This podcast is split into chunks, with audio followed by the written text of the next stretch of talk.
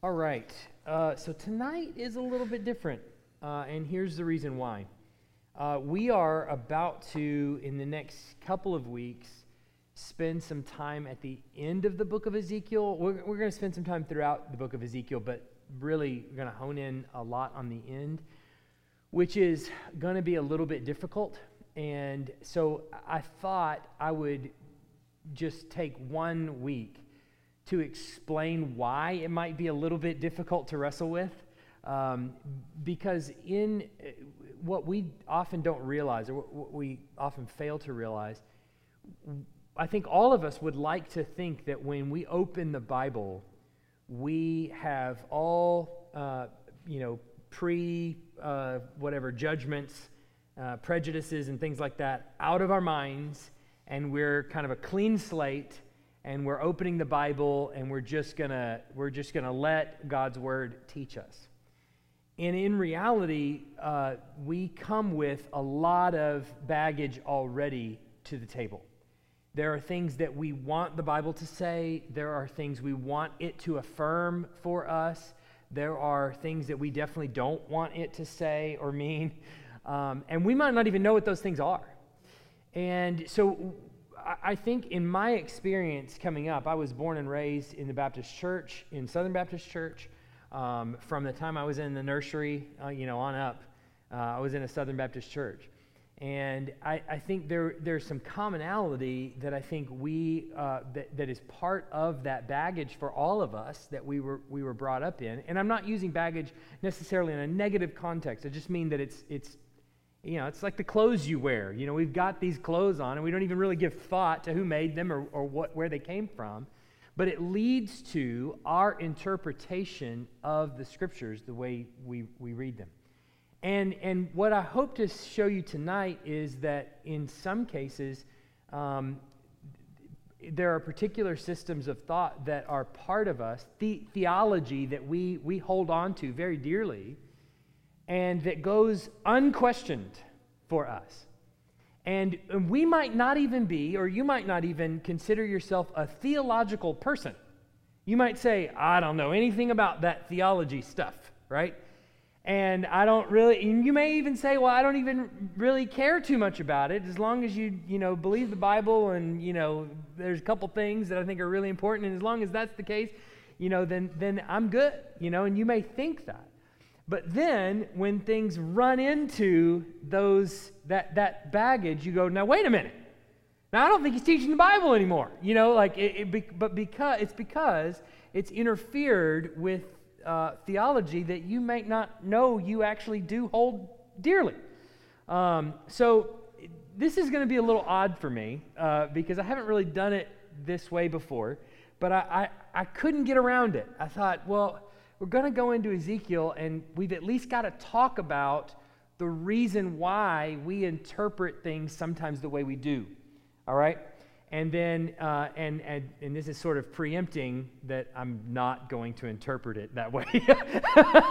so so uh, this will hopefully also explain why I don't see it that way. And I don't see that that's what is happening in Ezekiel. But I, I want to say all that to say also that if there are things that I say tonight that I might personally disagree with what I'm, what I'm, what I'm telling you, it doesn't mean that I, I don't think you're a Christian.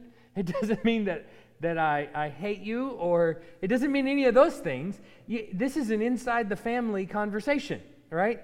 This is a, a, conversation around the dinner table where there's different points of view, okay? It, we, we clear on that? Is that, we're good with that? Okay.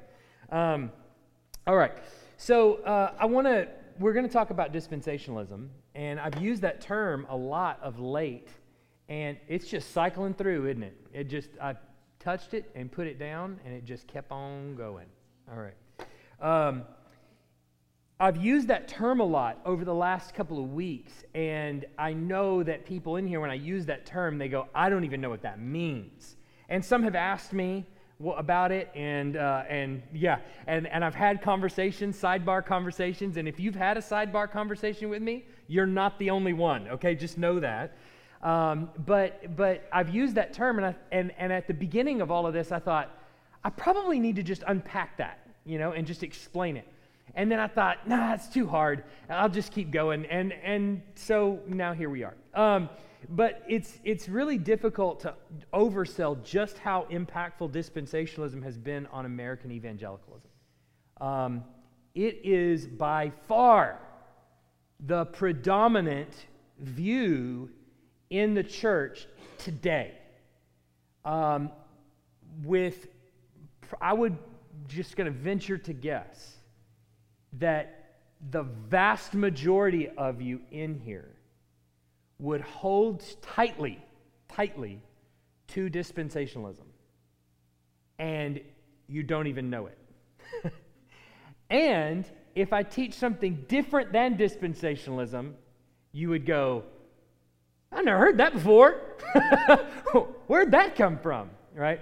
And if I taught what the, which we're going to talk about tonight, the, the tenets, the beliefs of dispensationalism, you might go, well, yeah, what else is there be, besides that?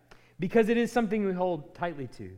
Uh, but dispensationalism, on the whole, at least to the finer points of dispensationalism, uh, came about in the early, uh, well, really became popular in the early 19th century England um, and were, were voiced uh, in early 19th century England uh, by uh, John Nelson Darby. And it became really popular as part of the Plymouth Brethren movement um, and th- their denomination. And so uh, it started, mo- most of the, the central tenets of dispensationalism started there in about 1832 and on. And, and it started to really gain traction, uh, not just in England, but then eventually crossed the Atlantic and into America and became really popular here. Um, there were two sources that have first started the kind of the movement here in America and then led to the continued success of dispensationalism and they are these. First is the Scofield Reference Bible. How many of you in here, I'm, you're not outing yourself, how many of you had a Scofield Reference Bible? Yeah. Um, so the Sco- yeah, yeah, yeah. R- Richard sold a bunch of them, the Scofield Reference Bible. And, and the Scofield Reference Bible, the, the, it wasn't the translation, it was the notes at the bottom. There was the reference Bible, and then there were the, the Scofield notes at the bottom. That if you, if you have a study Bible of any kind, you know, you've got the, the little division there at the bottom of the text, and it kind of explains the verse above it, or the, the passage above it, or whatever. And that Scofield Reference Bible, um, for many early on in the 1900s in America, became the, the it was almost the line between the text of scripture and the notes at the bottom were sort of blurred right? Where it was if Scofield says it that's the way that's the way it is. Well Scofield uh, had a dispensationalist understanding of scripture and so those notes were dispensational in their understanding. I know i haven't said any i haven't taught what dispensationalism is yet so i, I get it if you're going what is it? Um, but then second that led to the prolonged success of dispensationalism, especially the view of the end times, or a particular view of the end times, was the Left Behind series. How many of you read the Left Behind series? You're not outing yourself. I'm not criticizing you or anything like that. I read. Uh, bought the books, bought the movies, yeah. Um, and and so when I say that that led to its popularity, I'm not I'm not I'm, nothing that I say tonight is dogging. Uh, I have many friends who are dispensationalists. 90% probably, I'm guessing, of this room is dispensationalist. I'm not dogging any of you, okay? So just understand that. I'm not criticizing anybody. But when we talk about success or dominance of a viewpoint, what is it that promotes dominance of that viewpoint?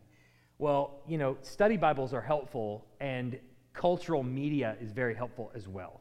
So um, th- those two things coming together lead to a, a really a, a, prolonged dominance of people's way of thinking about how the end times are going to fold out uh, unfold. What, what is the when i open this book revelation and i can't make heads or tails of the things that are being said in it how do i understand this? And then you turn to the left behind series and it's like well it plays out like this. And instead of going verse by verse through the scripture we just sit around the campfire and i just tell you a story.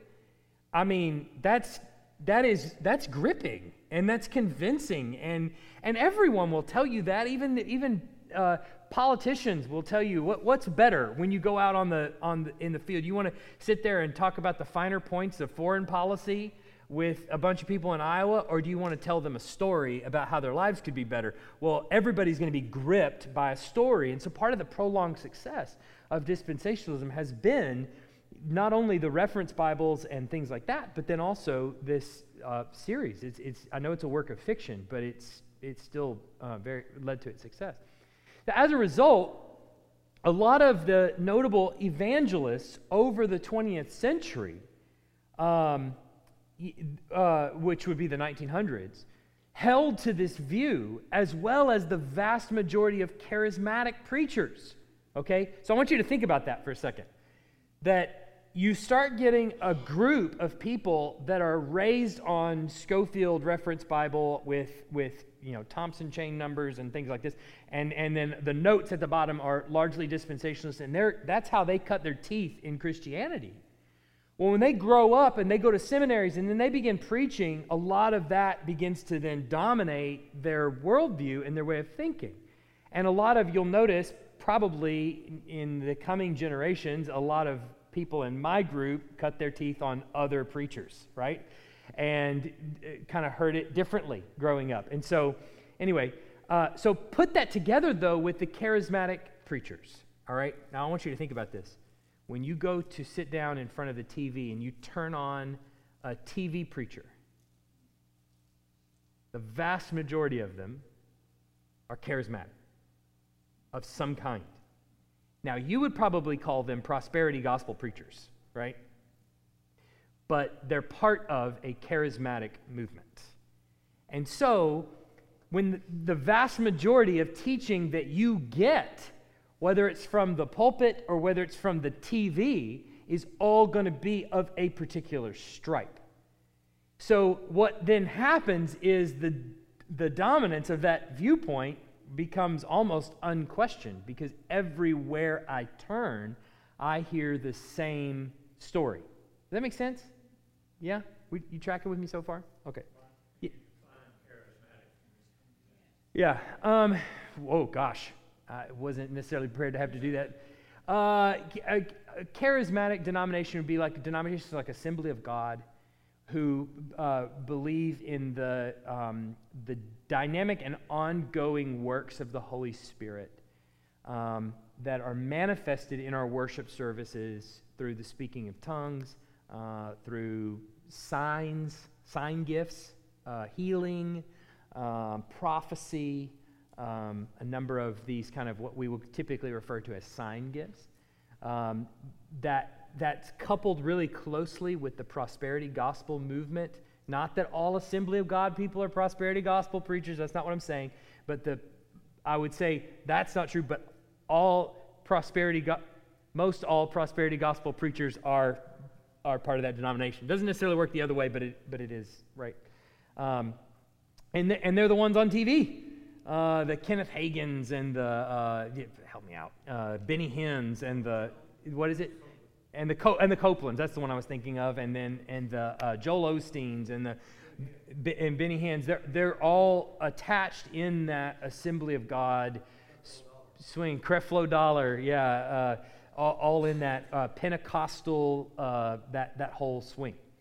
And so when you've got pretty much everywhere you're turning, you click on the TV, you hear the same story about Revelation as you hear from the person who cut their teeth on this on Scofield and and DTS and, and a lot of those other things, then you kind of start to get this same uh, story uh, carrying the day. So, that being said, what is it? What is typical of dispensationalism, of dispensational thought?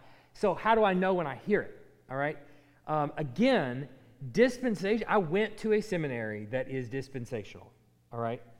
So that so I have many friends who are dispensational uh, uh, and professors who could s- stand up here and boy, it would be a one kind of night, wouldn't it? Uh, you know, that, that might disagree with me on a number of, of different things, but they're in heaven. They're going to be in heaven. I, I, know some of them already are, and I know they will be. Um, so th- uh, there's nothing, um, um, what, what, is, what is the word, heretical about dispensationalism. It's just we need to understand what it is. Um, dispensationalism, the first, first big point of its central beliefs, it insists upon a strictly literal interpretation of biblical texts, unless explicitly told not to interpret it that way. But otherwise, it insists on a strictly literal interpretation of biblical texts. Okay? Now, um, I want you to think about how that sounds, first of all, because I think most of you would go, How else would you interpret the Bible? Wouldn't that be the question? Imagine a, a, a, a world, early 1900s, where, you, you know, academia, uh, a, a, lot of people are trying to be kind of fuzzy with the Bible. You know, the, you can sense fuzziness, can't you, with Bible teaching, where you're like, he's kind of trying to skirt around the virgin birth, you know, and like, I, he's not saying it, you know, or inerrancy of Scripture. You know, you, you say in, you, you're not saying inerrancy. I really just want you to say inerrancy, you know, and you're saying it's great, you know, and you're like, but that's not a really descriptive word. You know, they use kind of fuzzy terms. So imagine early 1900s, uh, academia is tar- starting to pick up movement in pulpits uh, in America, and the preachers are kind of beginning to be a little bit fuzzy. And you have at the same time a dispensational movement that says literal interpretation of the Bible is the only way to go. Um, when you have somebody then up at the pulpit, the litmus test for whether they are conservative, meaning they are part of the Christian faith, or liberal, meaning they are getting fuzzy with theology, is do you hold to a literal understanding of the Bible? Right? Yes? Uh, so, so it becomes a litmus test. You either believe it literally or you don't. And dispensationalism, core belief is that it's a strictly literal interpretation, and we should understand it as strictly literal. And I'm going to tell you, I don't think we should hold it that way. I think instead we should interpret the text exactly the way the author intended you to take it. That takes investigation, that takes study, that takes hard work. But sometimes the biblical author doesn't intend for you to take them literally. They intend for you to take them poetically. They intend for you to take them symbolically. They intend for you to take them, uh, in, interpret their allegories, their similes, their metaphors, and understand what it is they're saying, right? And it's hard, but, but think about John the Baptist. I use this example quite often. Think about John the Baptist standing in the river. And this is an easy one, but he's standing in the river, and Jesus walks up. And he says to the crowd, Behold the Lamb of God who takes away the sins of the world. How many people that are standing on the banks are taking him literally at that point? Everybody understands intuitively that what he's saying is not literal. He's using a figure to represent the person who is literally there. And what he's doing is saying something about that person who's standing on the shore. He's saying that that person, Jesus, when you look over to your left, you're not going to see a lamb. You're going to see a man standing there on the bank. But what I want you to see is not just a man standing there on the bank. I want you to understand him as the sacrifice that God is giving on your behalf to take away your sin. Yeah? So our job is to understand when, because that's an easy one. I think everybody is like, I intuitive, I understood that one, right? But I'm saying there are things like that sprinkled throughout the Bible that we have to be very diligent to study to understand that that's what they're doing. That's what they're saying. And that's easier said than done. and it, takes a lot of, it does take a lot of work. It takes a lot of study. It takes a lot of reading. It takes a lot of reading across the pages of Scripture to understand that. I get that. But um, dispensationalism, a core tenet of it is strictly literal interpretation. Here's what that's going to lead to. Okay, so I want to kind of go through this. Um, all right. So, as a result, dispensationalism for the, the, the public tends to provide uh, understandable answers to those gnawing questions about difficult biblical texts, right? So in Revelation, you get uh, what can only be described as demon locusts popping up from the abyss. Um, and you are left reading Revelation chapter 9, going, What on earth is that? Right? And John just, he just says it like it's nothing. And you're left going, time, time out. You know, can I just get somebody to explain the demon locust coming up that have uh, serpents for tails and that have lion mouths and that spew venomous gas? What? I mean, what, what is this? Well, um, you'll see the strictly literal interpretation of dispensationalism taking effect on passages like these. You come to it and you go, I have no idea what's going on here. And somebody said, now there's a there's a, a wide array of interpretations of that, okay, even in the dispensational group. But one such interpretation would be, and you've probably heard this before. Well, he's describing what a first century understanding of a helicopter would be, right? You got the tail that's got the rotor on it, and then you got, you know, the, the I don't know, the front, and you got the missiles and things like this. And, and so John's describing that in some sort of first century kind of way of understanding. That is not the only interpretation of that from even a dispensational perspective. But the point is, when you are in that kind of literal interpretation, that's what we're doing. That's what we're trying to do. And so, when you provide answers like that, people walk away and go, okay, I can see it, right? Like, all right. Now, I mean, there's at least some answers there being provided for this text here in Revelation. Yeah?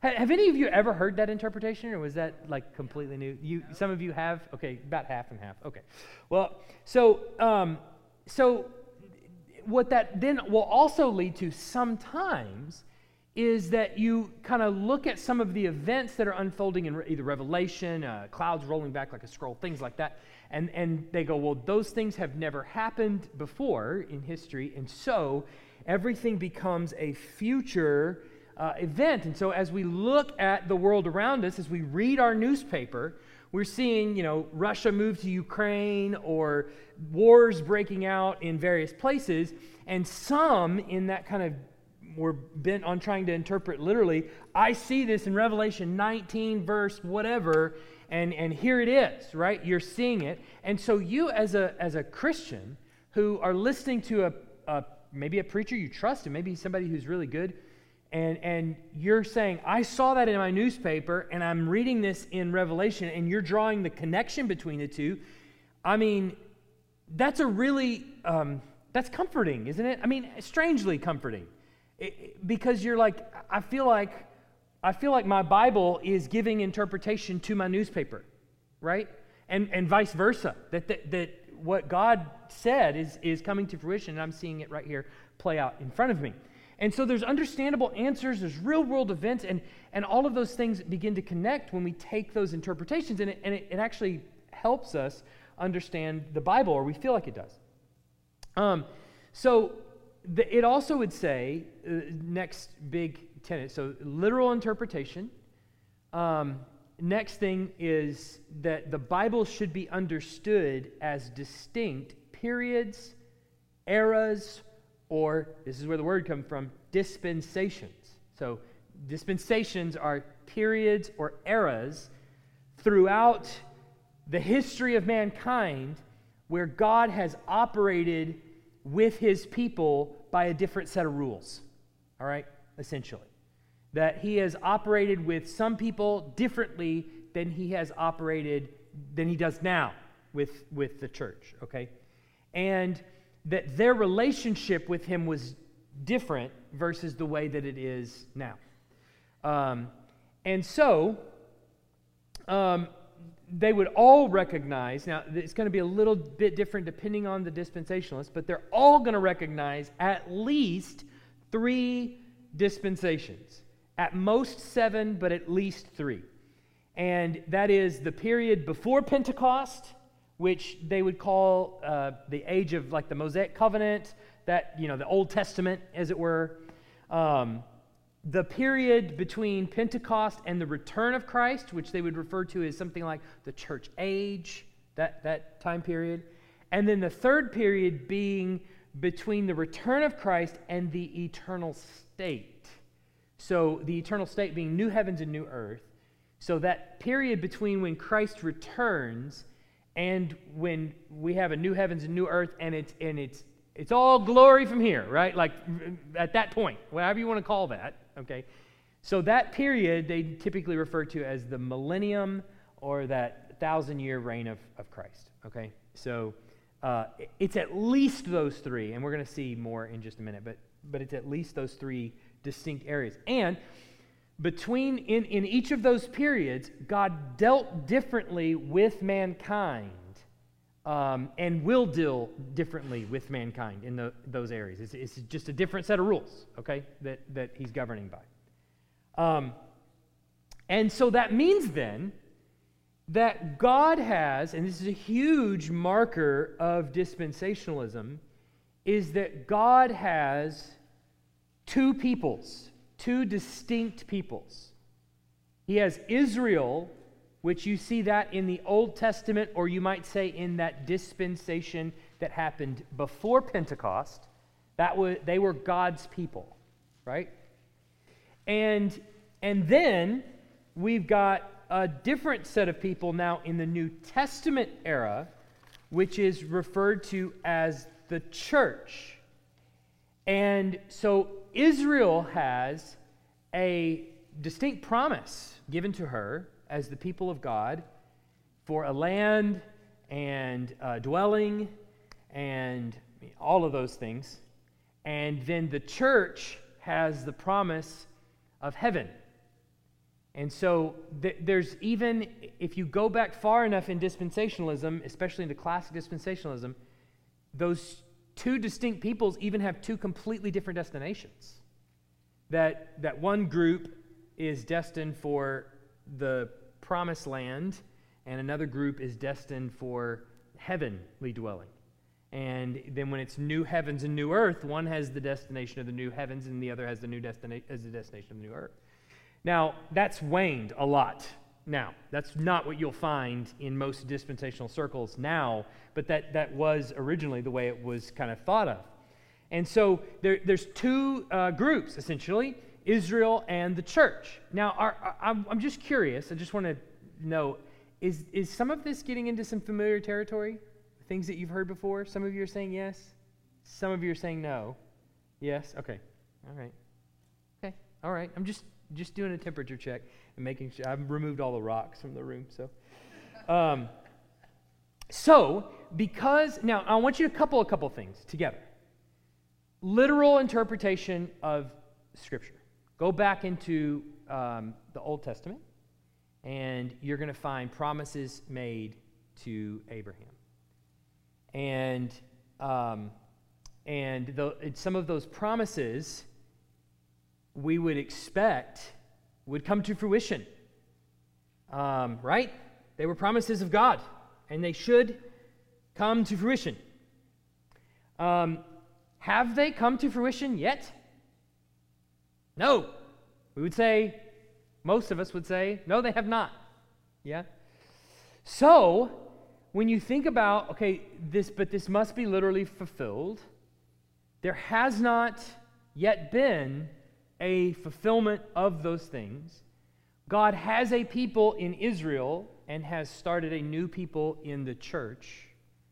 So that means that things like the promises, like the land that was promised first to Abraham and then on, have to be coming to fruition. That, that has to, at some point, because that has not been fulfilled yet, at some point, that's got to come about, doesn't it?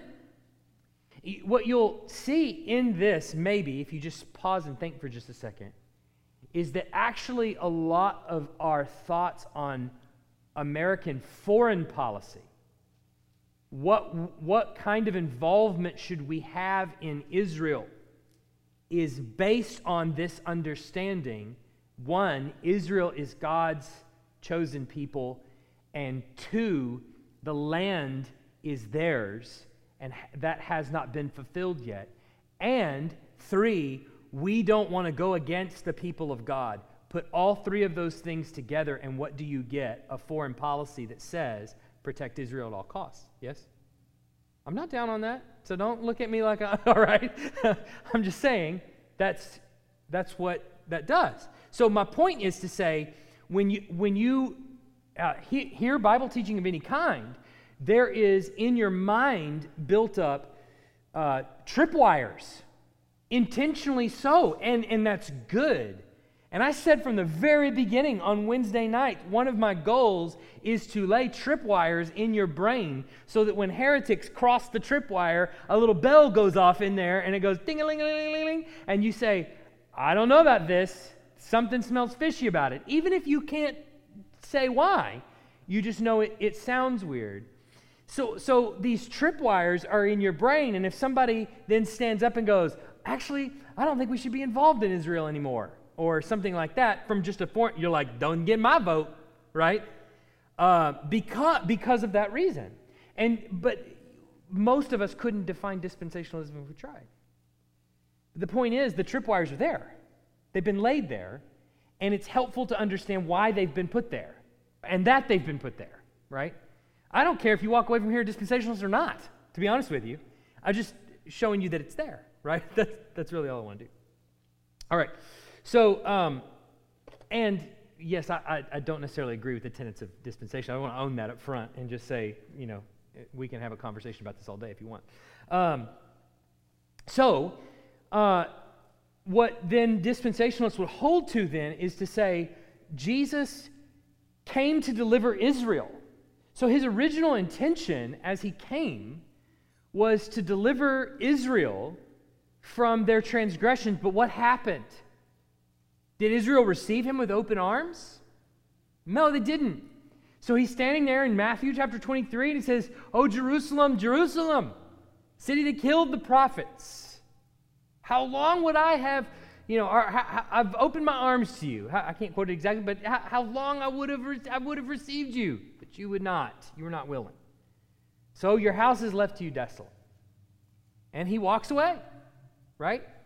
So the dispensationalists would say Jesus came to deliver Israel, but as a whole, they rejected Christ and his offer of the kingdom. And so consequently, God has postponed the fulfillment of all those Old Testament prophes- uh, promises or prophecies and has turned instead to deal with a second and new people, the Christian church. So dispensationalism would say at the end of the Old Testament, well, I mean, technically, kind of, I guess, there at the end of the Gospels, God sort of hits the pause button on the Old Testament and says, okay, I'm going to stop you there and I'm going to turn and deal with this group of people over here who will receive Jesus. We're going to deal with them until they are exhausted, till the fullness of them comes in. And then I'm going to turn back and deal with the other. Hit the play button again on, on Israel, right? You see that? Okay? And, and so, um, so there you go. Um, so that's kind of the, the, the big tenet is, is two different peoples working through a program in the Old Testament, getting to the end of that, pausing that, coming to work in the New Testament era with a New Testament group, mainly Gentiles, but some Jews too, and dealing with them. And then once they're done, we got to get rid of them and come back and work with the Old Testament group. Okay? All right. So after God then completes his purpose for the church in this present dispensation, or age or era or whatever you want to call it. And that, that is when the fullness of the Gentiles comes in, which is how, the, how a dispensationalist would interpret uh, Romans 11, 25 to 27. um, then God will remove the church from the earth to heaven. Now, this is typically, ref- now, eh, dispensationalists will disagree about when this will happen, but the argument is on, I mean, I think probably the most of them hold to a pre tribulational rapture. And so they would say that before the tribulation begins, those seven years of tribulation, uh, God is going to remove the church from the earth, take them to heaven, and again turn to deal with his people Israel in order to prepare her by means of a great tribulation for the fulfillment of the promises given in the Old Testament. So then Christ will come and reign the end of that for a thousand years on earth and in Jerusalem and be, uh, if you can imagine Jerusalem then in that thousand years sort of being um, a bit like a perfect King David, right? That w- will restore Israel uh, back to a, a place of, of, glory and prominence, and people will um, come to the Messiah by the construction of another temple and, uh, and then giving sacrifices to God again. So he's really literally just going to hit pl- the play button back on where we were in the Old Testament. You understand? He's dealing with the, the church differently than he would be dealing with than the Old Testament uh, Israelites. And he would resume that program and begin it again. And so there are lots of questions that we get, right, uh, when, when we read the prophets. Um, that where there's temples being built or there's prophecy of coming back to the land, um, giving this as an eternal possession, um, things like that that are written in the prophets, that when you see it through a dispensational lens, you come to we are now waiting on Israel to build a third temple. Yeah? Right? Um, so all of that is uh, the part of the reason why you read the Old Testament prophets that way is because what you were raised up in is a dispensational understanding of the text. Now, it shouldn't come as much of a surprise to you. I've said it a number of times that I'm, I'm not a dispensational, okay? Uh, I do take a different view. But part of the reason why, when we read the Old Testament prophets, I'm going, stop at Christ and see that what they were saying in the Old Testament is now fulfilled in Jesus is that don't look in the future as if there's something more to come in that sense that these things have already begun to be fulfilled. And what we're still waiting on is for them to be finalized. As I, the example that I used last time was the verdict has been given on the world. Guilty was pronounced. The execution has not happened yet, and so far there's been about 2,000 years of time in between the verdict being read and the execution happening. And during that time, Peter says we should count it as salvation, meaning there were some people that would have otherwise been condemned in that verdict being read who have now seen the light of Christ and come to salvation, and so they won't be there for the execution, right? And so that understanding is different than dispensationalism, but it's part of the reason why I, why I read the text that way. And I want you, when you read the prophets, to wait, just let's stop at the cross and let's understand what's actually happened there. And then let's go to the New Testament where we'll see that the New Testament authors are going, see this right here? It's been fulfilled when Jesus came in. So we look at Amos and we see that Amos prophesying that the tent of David must be rebuilt. And we, our inclination is to go, well, the tent of David, which is Israel, is still not built yet. And so I guess that's still got to be built, right? That's still, we're still waiting on that in the future when maybe there's another temple or something like that. But then you get into the book of Acts and it just wrecks your, your understanding of the prophet because then he goes, no, the Gentiles coming in is God rebuilding the tent of David as he fulfills the promise that he made to his people, and that the people of God are not the children of Abraham by genetics, by blood, but by faith. And so, what we didn't know at the time, we, because we were in the dark in the Old Testament, that we now know is that the people that God was talking about bringing into the fold was a combination of Jew and Gentile. And that in Christ, He then made them one man Not making two, making one new man. Really, not even called Jew or Gentile anymore, but called Christian. Right? It's one group of people now. And so, for my persuasion, I don't think there are two different people. I think there's one people of God, and they all fall under the banner of, of Christian. Nevertheless, um, the fulfillment uh, in under dispensationalist understanding, the fulfillment of those earthly promises to his people Israel will take place in what is called the millennium, which is a period of a thousand years following the great tribulation and the second coming of Christ and preceding the final judgment and eternal state. Um, so I want to just put up what might be familiar to you. It's got a lot of stuff on it, so just don't get overwhelmed. But this might be familiar to you. This is something like uh, the way a dispensational would. That's kind of small, I recognize, but it's also, I put it on your notes there. Um, what, the way a dispensationalist might understand the eras. Classic dispensationalism would see here that, that uh, dispensation of innocence there in Genesis 1 and 2, the dispensation of conscience there in 3 to 8, the dispensation of government there in 9 to 11, the dispensation of promise there, Genesis 12 to Exodus 19, the dispensation of law there in Exodus 20 to Malachi 4, Malachi being the last book of the Old Testament. Then we get the birth of Christ, the cross, the ascension of Christ, the descending of the Holy Spirit at Pentecost. And you have the dispensation of grace here, which is the church age. At some point, Christ returns. We meet him in the air. That would be called the rapture of the church. That's getting the church out of here so that we can then resume the program with Israel that we begun back here, that God began back here seven years of tribulation, which is how they interpret Daniel. Um, and then Christ returns to the earth and establishes a thousand year kingdom.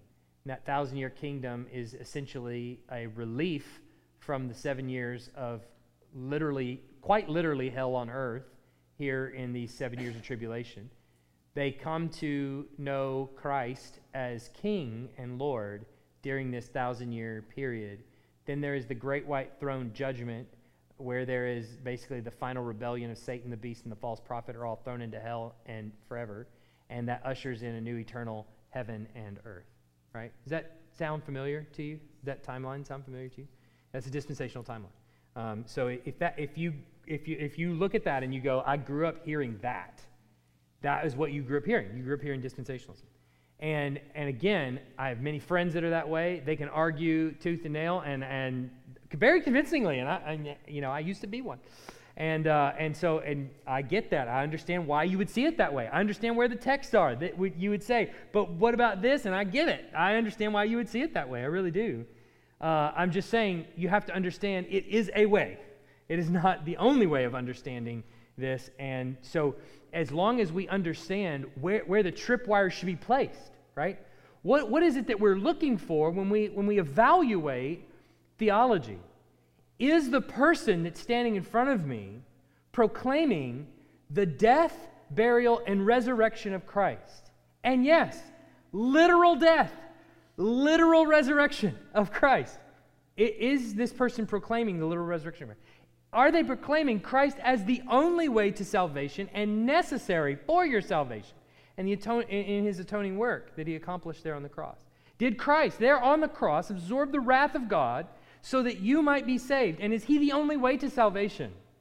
Will there be a day where he returns and raises the dead literally from the ground, just as he was literally raised, their souls reunited with their bodies, that is, the dead in Christ?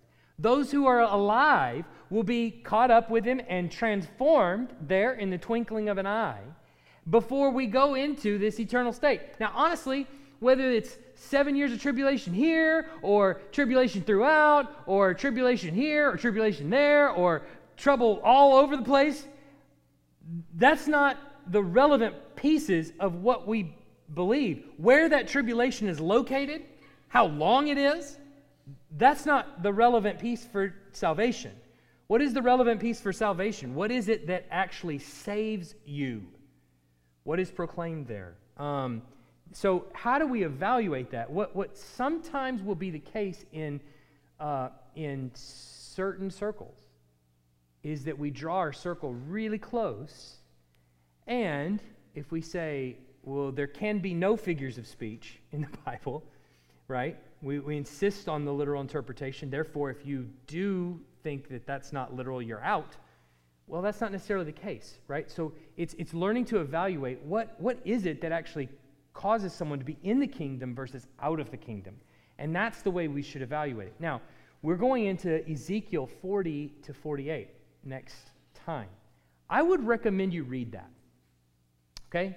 Because you're going to walk away from Ezekiel 40 to 48, I probably, going, well, that's a temple.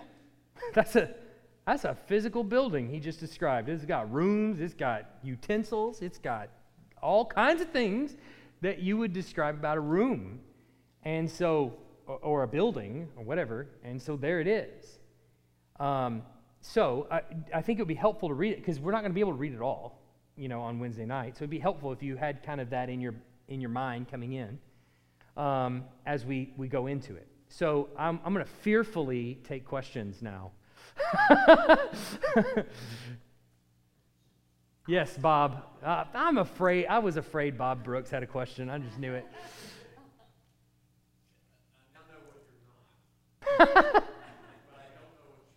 yeah. I should have done that, shouldn't I have? That would have been. That, that quiet you back there in the peanut gallery. Uh, I should have done that, and why don't I do that? In fact, I'll go one step further and I'll produce the dominant four views of that. And then I'll identify which one I lean toward now. Let, me preface this by saying I've probably been all four of them over the course of my life at one point or another. Um, but, uh, and, and most of them I hold loosely, but uh, I will do that. I will put that on the, on the thing. I'll provide an addendum for that next week. Yeah. Go ahead, Timothy. I have a feeling it's more than that.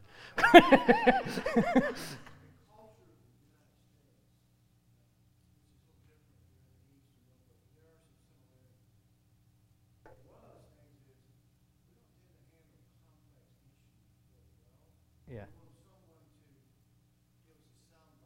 Yeah, yeah. Yeah, yeah.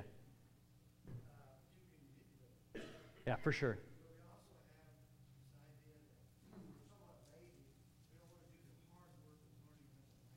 Yeah. Yeah.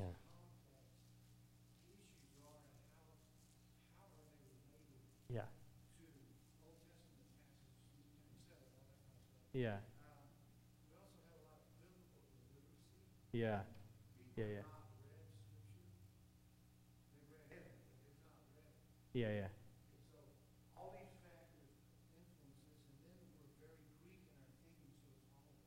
Yeah, yeah. Yeah.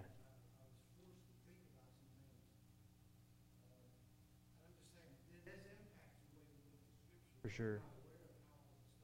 That's right. Yeah.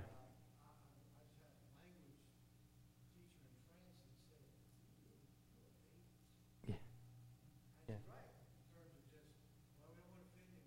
Yeah. Yeah. Yeah. Yeah.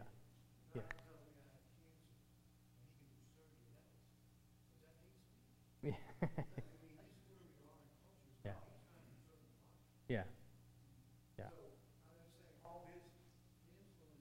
Yeah.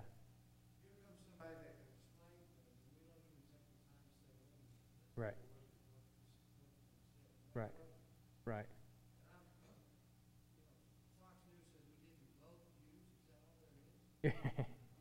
yeah. Yeah. Yeah. Yeah. Yeah, right. Right.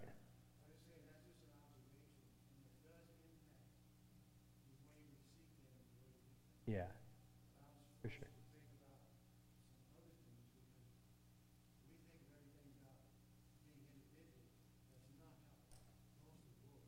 Yeah, yeah.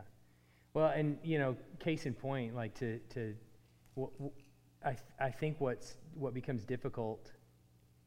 Um, w- when I, I know this, just a, just as a just as a teacher of the Bible, right?